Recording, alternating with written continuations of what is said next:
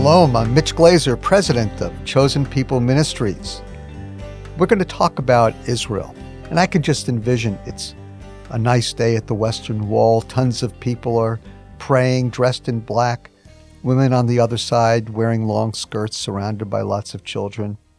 A lot of Orthodox Jewish people, tourists, and visitors. Some of them believe in Jesus. We have some Christian pilgrims who are enjoying a time of prayer at the wall. And uh, there's a lot, a lot to pray for. But our prayer is that Jewish people might find Jesus to be the Prince of Peace. Bobby, so great to have you with us. Yeah, thank you so much, Mitch. And welcome, everyone. Welcome to the Chosen People. And as Mitch mentioned, today we're going to be talking about Israel, and we're also going to be talking about Israel in light of a very important topic, and that is peace. We're going to be looking at what, what is peace? Where can we find peace?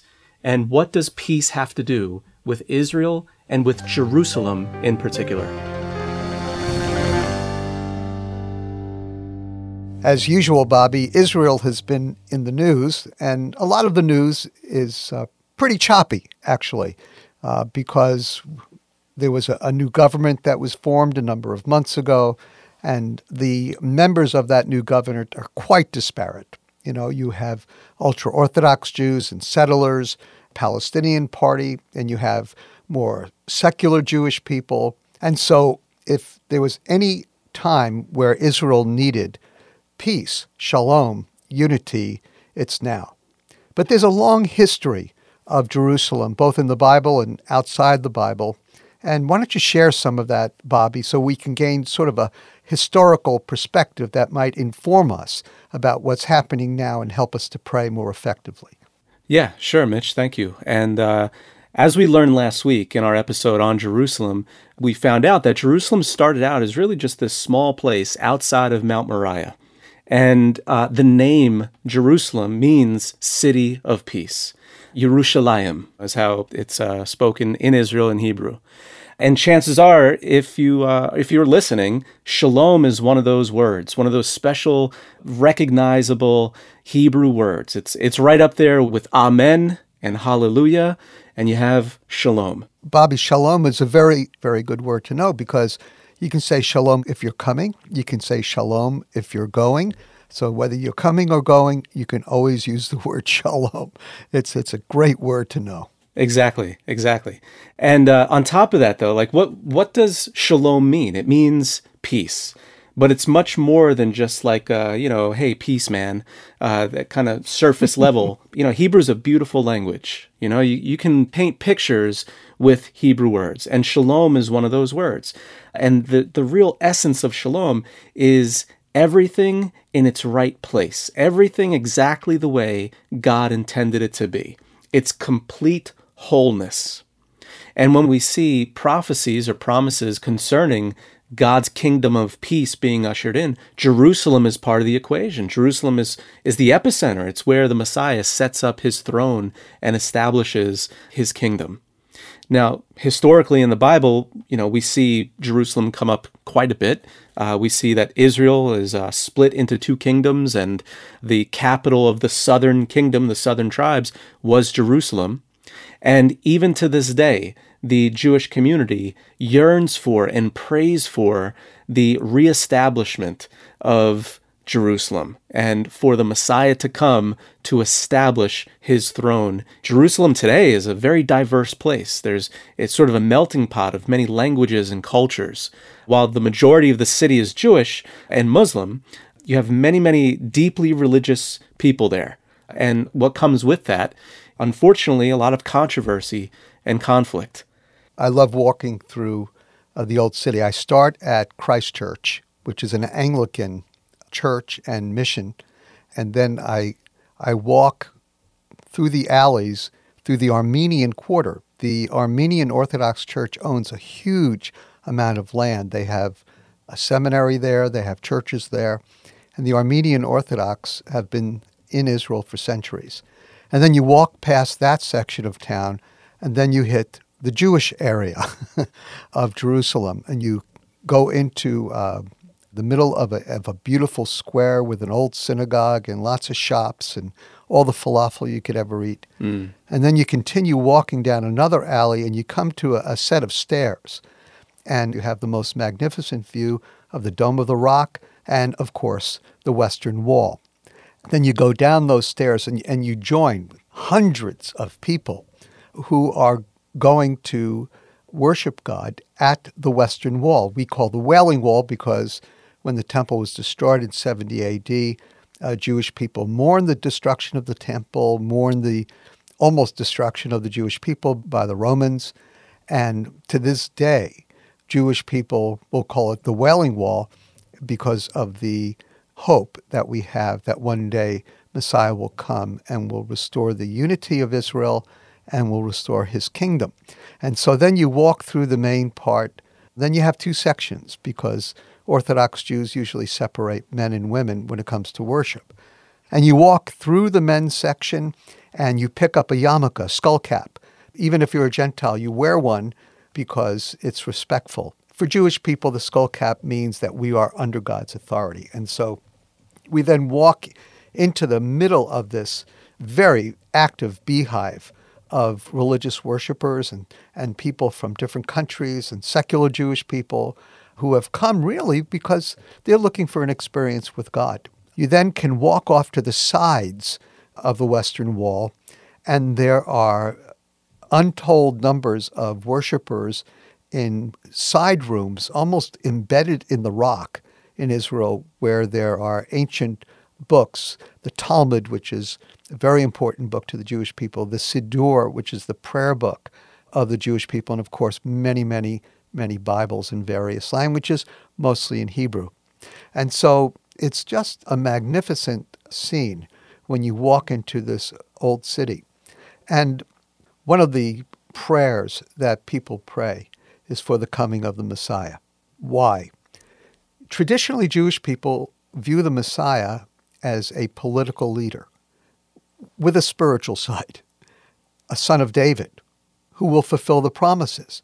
And one of those promises was the names of the Messiah, which of course we apply to Jesus because we believe he fulfilled this prophecy. But in, in Isaiah 9, 6, and 7, these names are used Wonderful Counselor, Mighty God, Everlasting Father, and Sar Shalom, the Prince of Peace.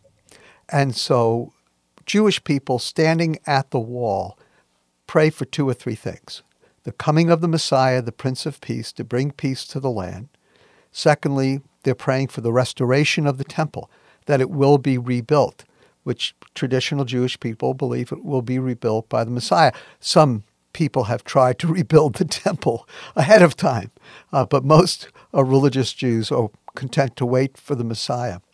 And then, third, believe it or not, uh, is for the restoration of the sacrificial system because Jewish people have never really accepted the fact that they could no longer sacrifice for atonement from sin.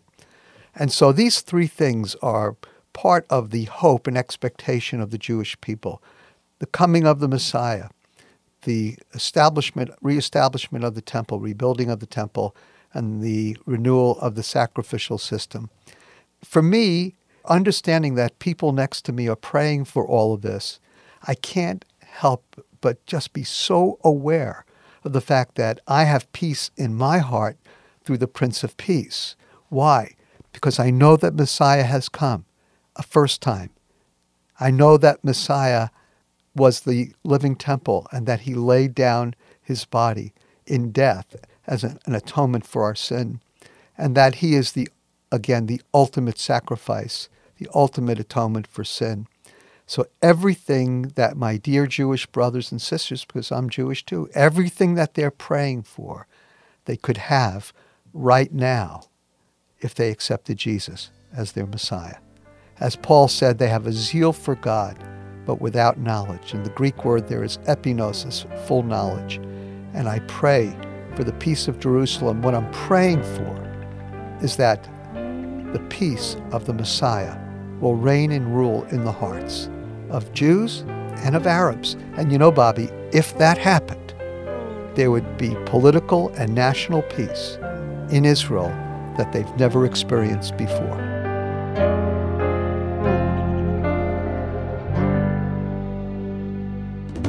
Technology has given us an exciting new way to reach the Jewish people with the good news of Jesus, like never before.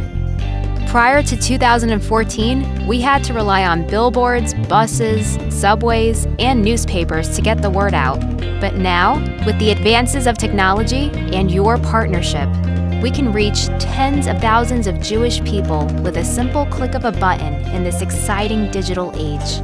So, learn more about our mission and help us continue reaching Jewish people over the internet by going online to chosenpeople.com/radio.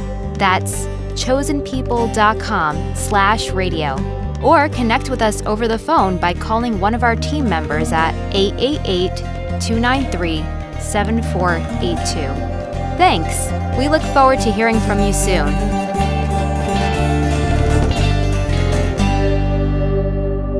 Welcome back. You're listening to The Chosen People.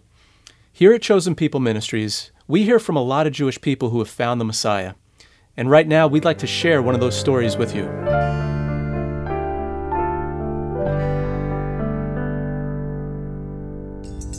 I had achieved a lot, traveled and, and lectured all over the world. You know, I was, I was taught scientific method. I was taught to analyze. I was taught to evaluate everything I read. Everything had to be logical. There are certain things that just you can't figure out. I was born in Montreal into a Jewish family. My grandparents had immigrated from Russia. My dad was in the Canadian Air Force, and he was with the Canadian and British forces when they liberated Bergen Belsen. I identified very, very strongly with being Jewish, but not religious. I did have a bar mitzvah, went through the public school system in Montreal, went to McGill University, and then, as any Jewish mother would want, became a doctor, established a practice, taught, and I lived there very comfortably for, you know, very successfully for a long time, expecting nothing more than to stay there for, for the rest of my life. Until things really started to turn sour in Quebec and with anti Semitism and other things that were going on. My grandfather, my mother's father, nicest man, kind heart, he had walked into the post office. He needed to mail a letter, and they refused to speak to him. I remember him in our kitchen in tears. Uh, it just it just didn't sit well with me. I decided that's not where I wanted to live, not where I wanted to raise a family. Picked up, left Montreal, and ended up in the Bible Belt in Texas. Well, I found myself down in Dallas, bought a practice. I was introduced to the staff. One woman in particular stands out, and she walked over and she said, So tell me about yourself. I was very wrapped up in myself at that time. I had achieved a lot, traveled and, and lectured all over the world. Religion really wasn't part of my life. I wasn't used to people basing their lives on religion. I wasn't used to people with spiritual backgrounds, and that was her. There was something about her. There was a a peace. There was a a solidity, something that she had in her that I didn't have. Jesus was something, some concept that I knew that Christians ascribed to that was out there. But as far as I was concerned, I was Jewish. I was doing what I was, I was on my own path. The more she told me about Jesus, about God, the more I started to understand that this is something that I probably needed you know, setting up a new life in a, in a strange city at that stage in my life was a major challenge. Um, and I was fearful and I was apprehensive, and there were a lot of things that I was struggling with in trying to get myself established. And yet there was this rock that she stood firmly on, and it was something that I really felt that I needed as well. And at one point, she actually asked me. She says, "Don't you think you should give God credit for some of some of the the things that you've accomplished. And I very seriously thought about it for a little bit, and I said, Well, I suppose I could give God some of the credit. Don and I were married in 2010, and for our first anniversary, after some back and forth, we decided that we would go to Israel. The gentleman who was actually our tour leader was a very, very, he was a, a, a Messianic Jew, had grown up in a traditional home, much like I had and he took us from site to site and described everything really in a Jewish context. You know, everything was relating to the Bible, everything was relating to Jesus, more and more of it started to register. It became it started to become real. We were at the Western Wall, and as I started to pray, this overwhelming I would this overwhelming presence enveloped me. It was a heat, it was a pressure, it was like somebody had his arms around me. I heard a voice. You're home. I've brought you back where you belong. You're safe. I felt just a tremendous, tremendous sense of peace, a tremendous sense of rest. And I was convinced there was, I mean, there was no question that this was a, this was a very real experience for me. But you need to, you know, you know, as a Jew, we had always been brought up to to believe that you know if you're going to be Jewish, you cannot believe in Jesus, you cannot believe in Yeshua. And so I went to our tour leader that morning and I asked him, I said, I have some questions for you because he had grown up in a traditional Jewish home and now here he was a believer and a Messianic Jew and I needed to know how, you know, how do you do this? When he explained to me that you can believe, you can accept Jesus as your Messiah, and doing so doesn't mean that you have to relinquish being Jewish. You do not have to give up being Jewish in order to believe. It was literally like somebody turned on a light switch. On that Friday night, which happened to have been the first night of Purim, of all the places to be saved, I mean, if you wrote a script for that, I can't think of any better place that I would like to have been. Um, I accepted Yeshua, I accepted Jesus as my Messiah. I looked at Donna and said, like, I've got it too. I'm standing on that same rock that she was standing on. So it's not just the two of us, it's the two of us in Yeshua as well. As the nation of Israel struggles to keep control of the Promised Land and her enemies fight and riot against her, how can we know that Israel's future will indeed be glorious? That's the topic of our latest offer a book written by Harold Sevener, the past president of Chosen People Ministries, called Israel's Glorious Future Explore the ancient prophecies that reveal the faithfulness of God's everlasting covenants with his chosen people in this concise guide. Request your copy of Israel's Glorious Future today by visiting us online at chosenpeople.com/offer. That's chosenpeople.com slash offer. Or ask for Harold Sevener's book when you call 888 293 7482. We look forward to hearing from you soon. Welcome back. You're listening to The Chosen People. And as we sort of land the plane here, I just have a, a, real important question for you. As Christians, as believers today, what can we do to advance the cause of peace in Jerusalem? Thanks, Bobby. Great question. We can advance the cause of peace by number one, praying for the peace of Jerusalem. Psalm 122, verse 6. Pray for the peace of Jerusalem. They will prosper who love thee. And that's a great admonition from the psalmist. And it's really prayer with a promise. Mm-hmm. So if we, first of all, love Israel and the Jewish people and pray for the peace of Jerusalem, then God will prosper us. I don't personally believe that will come in the form of money, property, or this world's goods. So I won't get a Mercedes Benz? Well, you might but okay. it won't be because of this. Gotcha. In actuality, Bobby, the Hebrew words are two different Hebrew words. Pray for the peace of Jerusalem.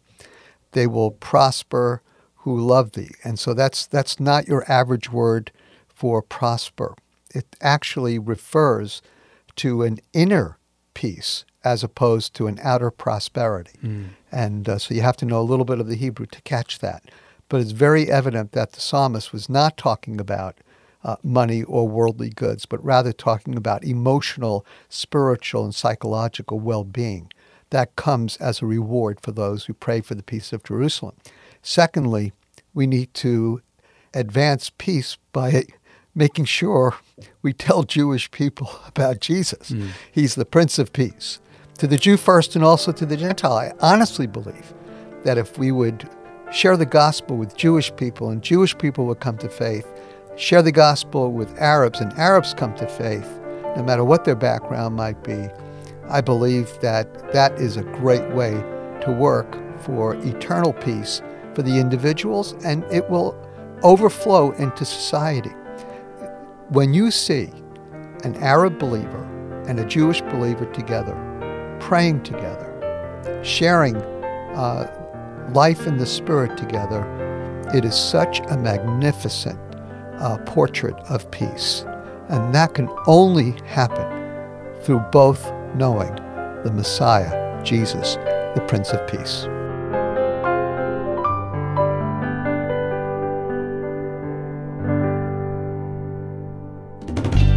One of the greatest challenges the Jewish people have faced over the centuries is how to preserve our heritage while looking forward to the future. And that sums up the goal of Chosen People Ministries as well.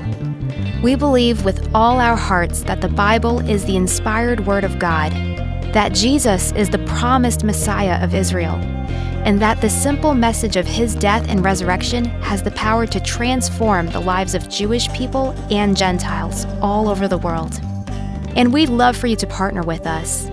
With your prayers and financial donations, we will keep proclaiming the gospel until we see him face to face. Learn more online at chosenpeople.com slash radio. Once again, that's chosenpeople.com slash radio. Or call 888-293-7482. We look forward to connecting with you soon. Well, that's all the time we have for today. You've been listening to The Chosen People. And don't forget, this program can be heard every weekend right here on your local radio station, or you can listen online at chosenpeople.com/radio. You'll find a variety of resources available, and you can even sign up for our special Inside Israel newsletter. Just go to Chosen People Ministries at chosenpeople.com/radio. And to stay connected with us throughout the week, be sure to check us out on your social media platforms. You'll find us on Instagram, Facebook, and Twitter. Just click the like or subscribe button and you're good to go. And if you'd like to partner with this ministry by giving a financial gift, you can do that while you're online as well. Or you can send your donation in the mail when you write to Chosen People Ministries at 241 East 51st Street, New York, New York 10022. That's 241 East 51st Street, New York, New York 10022. Thanks so much for listening to the Chosen People radio program. I hope that you've been blessed by sharing a few moments with Bobby and I. We'd like to continue blessing you and send you a free copy of a great book called Israel's Glorious Future. A lot of the great prophecies that we talk about on this show are outlined in this book, and we will send it to you free of charge just because you listened and just because we're brothers and sisters in the Messiah. So we would be happy to send Israel's glorious future to you. All you need to do is go to chosenpeople.com slash offer. That's chosenpeople.com slash offer. And we would be delighted to send you a copy of Israel's glorious future, chock full of the prophecies that speak about Messiah's glorious return and Israel's future. So contact us and we'll send you a copy of Israel's glorious future. I know that you'll love it. And now to close us with the Aaronic benediction, here's Mitch Glaser once more. Yivrech Adonai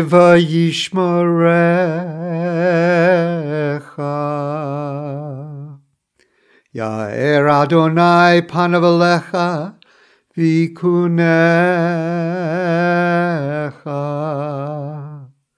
Yisa Adonai panav alecha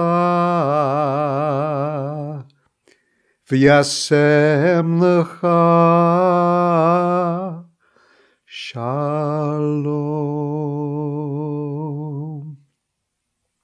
May the Lord bless you and keep you.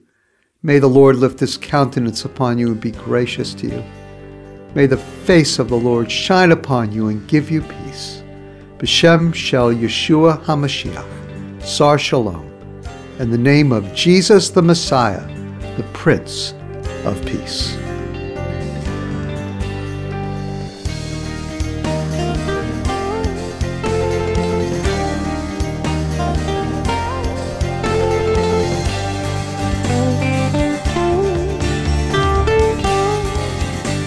The Chosen People is produced and sponsored by Chosen People Ministries.